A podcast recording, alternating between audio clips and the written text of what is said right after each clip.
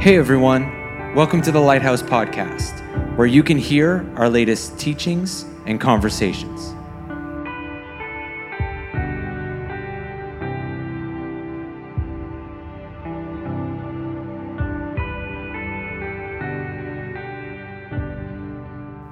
Hey, friends, it's so good to be together this morning. I don't know about you, but I am just in this season, I have been super thankful for the technology that we have the cameras, the internet, even though it's not the best internet, the internet that we do have, and the platforms that we have to be able to be together as creatively and as innovatively as we can. Aren't you thankful for that? Even, even if you're listening to this um, into the week next week on the podcast, just it's so cool that we have the means to create this content to be viewed whenever it's needed. So I'm just I'm just thankful this morning that we have what we have to be together the way that we can. God is very, very good. And before we go any further this morning, I haven't really been able to address us as a church since the vote and all of that stuff. And I just, I want you to know from the bottom of my heart and Jesse's heart that we are just absolutely honored and excited for what God is doing and to be a part of this with you all. Truly,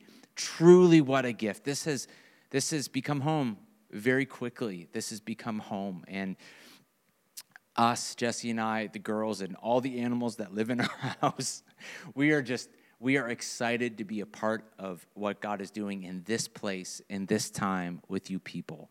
God is so good. God is so good. And we, we have great dreams uh, for the future. And just again, uh, just building and, and exploring the future after following a, a foundation so beautifully laid and built by Pastor Tim and Gayla is such a gift. Truly, it is. So even in the comments and in the like and love buttons, can we just can we show them some love and honor and respect this morning? Just what what a gift they are to our church and our community and this island. Really, really, really, it is. Really, they are. God is so good, and it's a gift.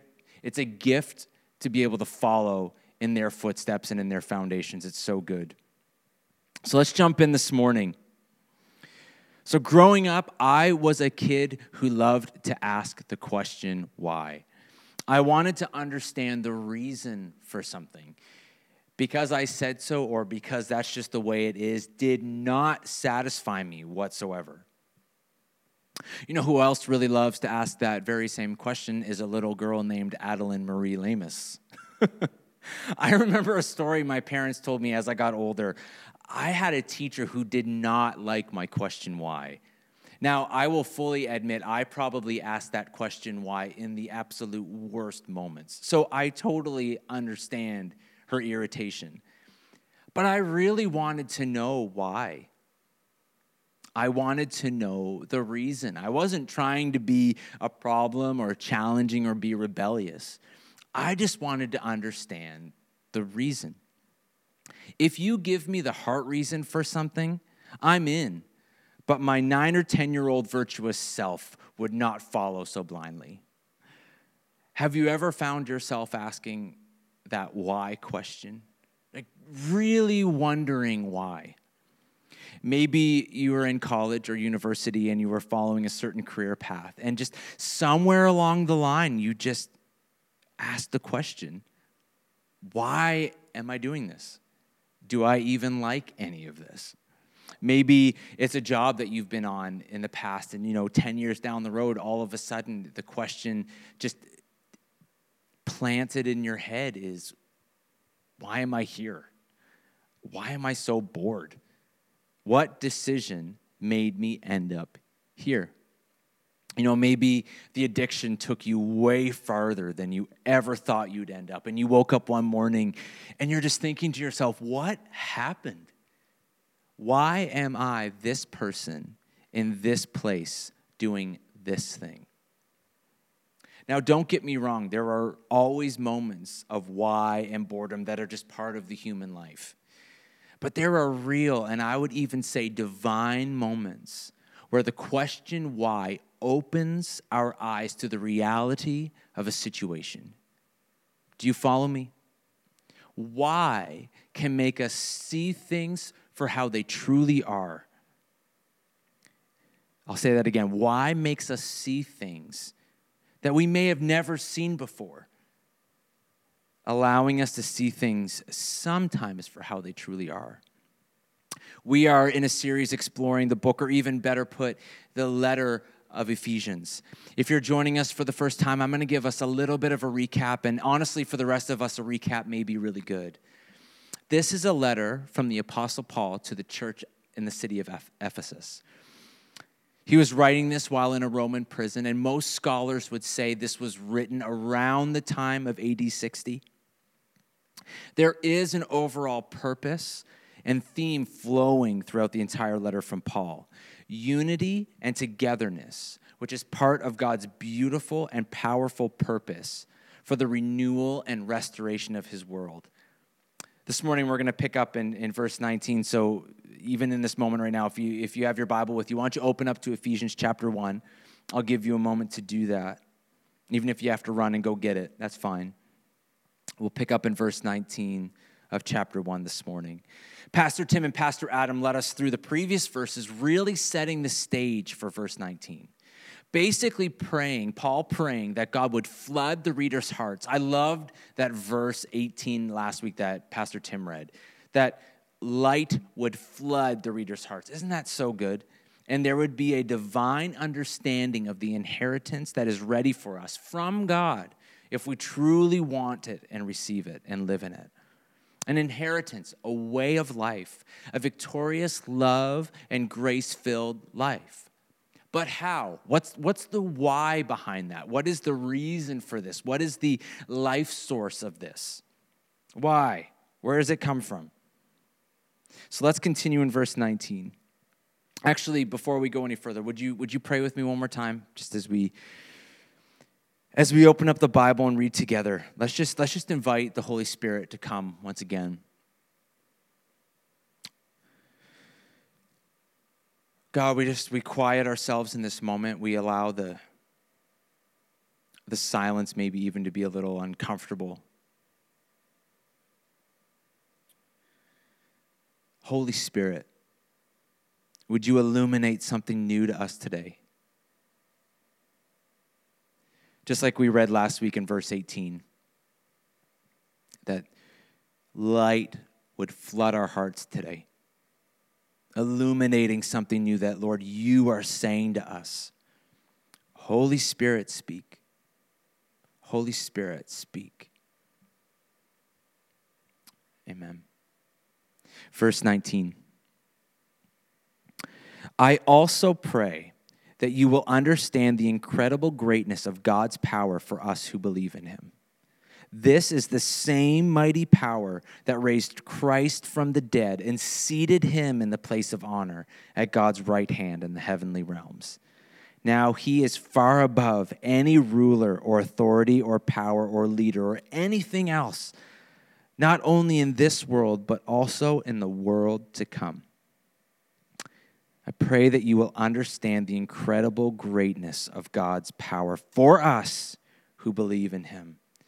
Paul begins to go deeper in detail of what God's eternal plan is for humanity and the entire world. We read several weeks ago, if you can remember in verses 6 through 10, that God has been pursuing his creation. The good news, the gospel, is God loving and pursuing his creation so much for the purpose of healing and restoration. Salvation is another word we use for this. Salvation is the Greek word, or comes from the Greek word soteria, which is where we also get words like salve or to heal. So a literal salve, so something to heal. Salvation, healing, and restoration. Another way to put it, this is so good. I love this. Restoration to a state of safety, soundness, health, and well being. How good are those words? Salvation, to heal. Then Paul starts to give the how. He starts to go into the why. This is not a mighty good future that's created on our own. This isn't a mighty good future stemming from a few positive thoughts. This isn't a mighty good future simply of well behaved people. I've used this quote before, but I, have had a hard time finding anything that sums it up so beautifully and so powerfully. This is from C.S. Lewis in his book, Mere Christianity. He writes this Niceness, wholesome, integrated personality is an excellent thing. We must try by every medical, educational, economic, and political means in our power to produce a world where as many people as possible grow nice, just as we try to produce a world where everyone can eat plenty. But we must not suppose that even if we succeeded in making everyone nice, we should have saved their souls. A world of nice people, content in their own niceness, looking no further, turned away from God, would be just as desperately in need of salvation as a miserable world, and even more difficult to save. For mere improvement is not redemption. Do you hear that this morning? For mere improvement is not redemption. Though redemption always improves people, even here and now, and will in the end improve them to a degree we cannot yet imagine, God became man to turn creatures into sons. Oh, that's good. Not simply to produce better men of the old kind, but to produce a new kind of man, a new kind of humanity. It's not like teaching a horse to jump better and better, but like turning a horse into a winged creature. That is so good. That is so good for us to hear today. For mere improvement is not redemption. Not simply good teaching, not simply good worship leading, not simply good kids and youth programs, not simply a good celebrate recovery ministry, not simply a new building. All those things are incredible and needed and good, but without the life giving power of God's presence, it's all just noise and programming, isn't it? To receive power, we need to know the source. I'll say that again. To receive power, we need to know the source. Jesus puts it another way in the book of John. John 15 says this, verse 1 I am the vine, and my Father is the gardener. He puts off, he cuts off every branch in me that bears no fruit, while every branch that does bear fruit, he prunes, so that it will even be more fruitful. You are already clean because of what I have spoken to you. Remain in me as I also remain in you. No branch can bear fruit by itself, it must remain in the vine. That's how it works. Neither can you bear fruit unless you remain in me. I am the vine, you are the branches. If you remain in me and I in you, you will bear much fruit. But apart from me, you can do nothing. Jesus is using the metaphor here of a vine in a vineyard producing grapes. Grapes do not simply arrive, do they? The fruit is attached to the vine, which is attached to the branch, which is maintained and cared for and nurtured by the gardener or the vineyard keeper. There is functionality, there is care and nurturing from the gardener, which gives the plant life, power. The fruit does not come unless the gardener cares for the plant, and through the plant flows life, flows power. The why for the fruit is the plant and the gardener. Without them, the fruit doesn't function as it was made for. Do you hear that today? Without them, the fruit does not function as it was made. In 2011, I had a, a, giant why moment in my life. I had gone to Kingswood for a semester and it was really good, but there was this lingering why reason that I, I felt was unexplored in my mind and my heart. And so I needed to pause and I needed to explore that. So I went on a trip, as most young 20 year olds usually do. And I traveled across the Midwest with a group of young adults, and it was it was this discipleship mentoring journey basically on steroids. And it was one of the most uncomfortable experiences in my life, but it will stand out forever as one of the strongest pillars of my life at the same time.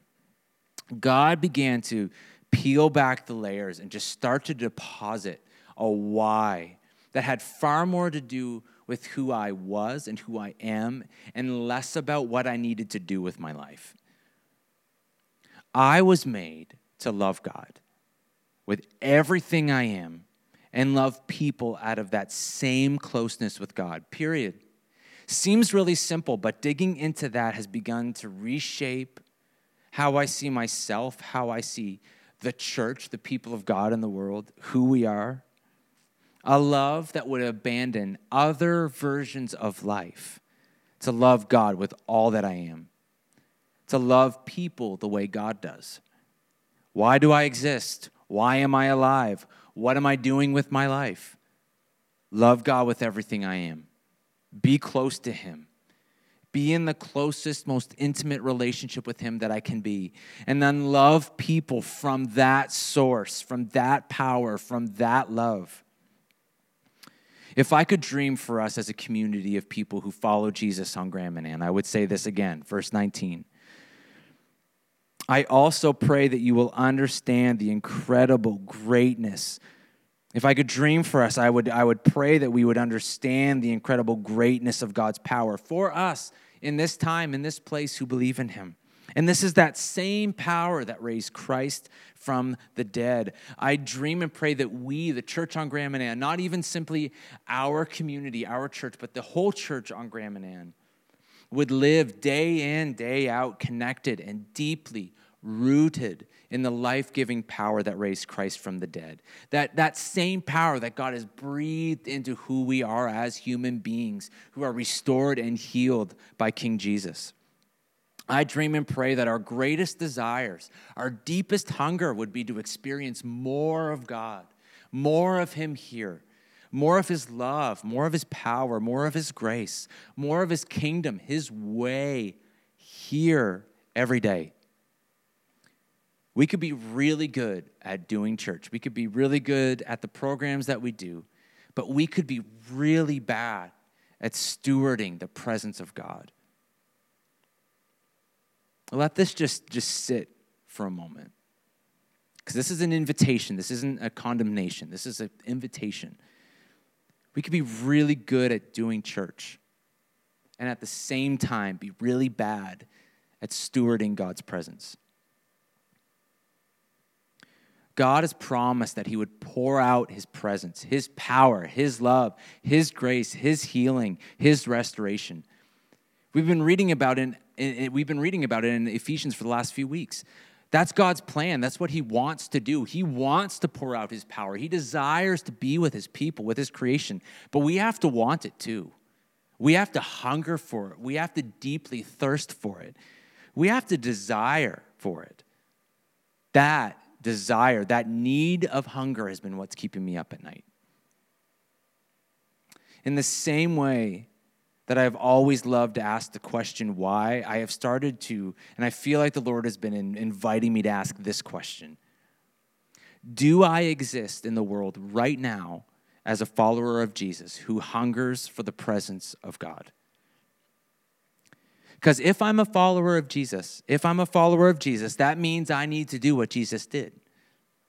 I am submitting myself to the leadership and teachings and ways of Jesus. I am, in a better way to put it, I am his apprentice.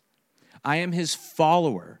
I do what he did. I need to do what he did. I take on the very lifestyle, day in, day out, and in the non glamorous moments, I take on the very lifestyle of Jesus, not simply his ethics or his theology. Let's just say I wanted to become a fisherman. I would call Peter Wilcox and I would say, Hey, I want to learn from you. I would pay close attention to the things Peter does all the time. I would get up when he gets up, I would prepare when he prepares. When does he start getting the boat ready? When does he start getting the ropes ready? When does he start getting the bait ready? What are his rhythms? What does he do in life? What are his rhythms? What are his lifestyle? Not just his ideas, but how does he live? I wouldn't just show up on the first day of fishing season and assume I'm ready to go, even though most of you would probably pay a ton of money to see how I did. I can't expect to live the life of a fisherman if I don't take on the lifestyle of a fisherman, correct? It's the same as following Jesus. I can't expect to live as a follower, an apprentice of Jesus, if I don't take on the lifestyle of Jesus. Jesus lived from the power of God. Jesus lived from the closeness, the intimacy, the power, the life source of God. Jesus was close to God. Jesus loved God with everything. Jesus stewarded God's presence in everything he did. Jesus loved people the way God loves people. What does it say in verse 20 and 21? This is the power that raised Christ from the dead This is the power that allowed Jesus to accomplish what he came to do and seated him in the place of honor at God's right hand in the heavenly realms. Now he is far above any ruler or authority or power or leader or anything else, not only in this world, but also in the world to come. It's the same as what we read in, in John 15. Without me, you can bear no fruit. Without me, you can do nothing. There's this, there's this connection to the power and the presence of God that fuels the life of an apprentice to Jesus. That's it, period. We're bound to fail if we don't stay connected, if we don't stay connected to the source. So we're going to go after that together. I feel in the six months that I've been here already, now now seven months that I've been here, I just feel like the Lord. This was this was something that the Lord had a journey that uh, the Lord had Jesse and I on. I we feel like for the last few years, but especially when we when we came here and just said yes to God, we just have felt that the Lord has been inviting us into a day in, day out, non glamorous rhythms of King Jesus. And there has been this overarching dissatisfaction with other ways. Like what what of what part of my life is hindering a deeper apprentice to king jesus? I want us to be a people that are not afraid to ask that question. So we're going to go after that. That's the invitation. Like i said earlier it's not a condemnation. It's an invitation. So we're going to go after that together. I'm going to go after that and i invite you to do that with me I don't care if you've been attending our church for 50 years or for 50 seconds. Maybe you're tuning in for the first time today and something is just gripping at your soul. That is the presence of God, that is the Holy Spirit bringing something to life in you. A rising tide of transformed lives. So, what does that look like? What is it about the lifestyle of Jesus that speaks to this verse and this, this letter in this moment? What is it about? What is it about the presence, the life of King Jesus that fuels the life of an apprentice? That means, and we've been going after some of this even this past fall, and we're just going to keep pressing in. We're going to be people of prayer. We're going to be people that that worship. The, the point of worship is to, to, is to is to give God praise, to give Him glory and honor and love and adoration, and and and the presence of God meets us in those moments. Isn't that true? So that means we're going to be people of prayer. We're going to be people of worship. We're going to be people that are not afraid to, to explore things like silence and solitude in a world. That's why we've been doing the promises videos. If you haven't been tuning in, I just I challenge you to pause at noon on Wednesdays with us and just I know you can watch it later, but there's something about pausing in that moment and just taking a breath. Remembering I have no life without the presence of God. I have no life without the presence of God. We're going to go after that together. And there's going to be more ways that we tangibly explore that in the years and, and, and time to come. But just as we, as we close this morning, this is the invitation. I pray that you will understand the incredible greatness of God's power for us in this time, in this place, on Grand Manan Island in New Brunswick power that raised Christ from the dead is fueling what God is doing in our world, and we need it. We need that power. We need that intimacy to be apprentices of King Jesus, not to just show up on a Sunday or to tune in on a Sunday morning for an event, but a lifestyle, a fully integrated lifestyle of being an apprentice to King Jesus. Would you pray with me this morning? God, I just I thank you for this word. I know I've had the, the gift and really the, the honor of, of delivering, I feel like, what you're saying this morning, but, but even me this morning in this time in this place, or whenever we're listening to it, but from, it's just been blessing my soul to remember you call me to a deeply integrated life with you. Not in the high moments, not in the big, elaborate, romantic moments, but in, in the day in, day out non glamorous moments of life, you invite me to follow, to live a way that is life giving, that is full of your power and your presence. And that's what's going to continue to bring people to life on our island. Is we live out of that power that raised Christ from the dead. When your presence, when your power fills a place, death cannot help but come to life. So, Lord, we just, even in this moment, would you I'm gonna I'm gonna pray this over myself, but would you even if if you feel like this is something the Lord's calling you to, would you would you join me? Lord, I, I commit my life to explore more of what it means to be a deeper apprentice to King Jesus. And I want to allow that question and that, that commitment to shape the ways of my life that are not being an apprentice to King Jesus. We invite that, we invite that, that movement, that correction, even, that, that life change. True definition of repentance is a change of direction, a lifestyle that follows King Jesus. Do that in us, Lord. Do that us, do that in us, Lord. May we see just that, that power and that intimacy begin to bring people from death to life in our time. We love you and we praise you. Amen. Amen. Thanks for listening and joining us today. If you'd like to know more about the Lighthouse Church, you can find us on Facebook at Lighthouse Grand Manan or on Instagram at The Lighthouse GM. We'd love to chat with you more. Maybe something jumped out at you or grabbed your attention while you were listening today. We would love to talk with you and discuss some of the deeper questions of life together. God loves you, we love you, and we're in this together.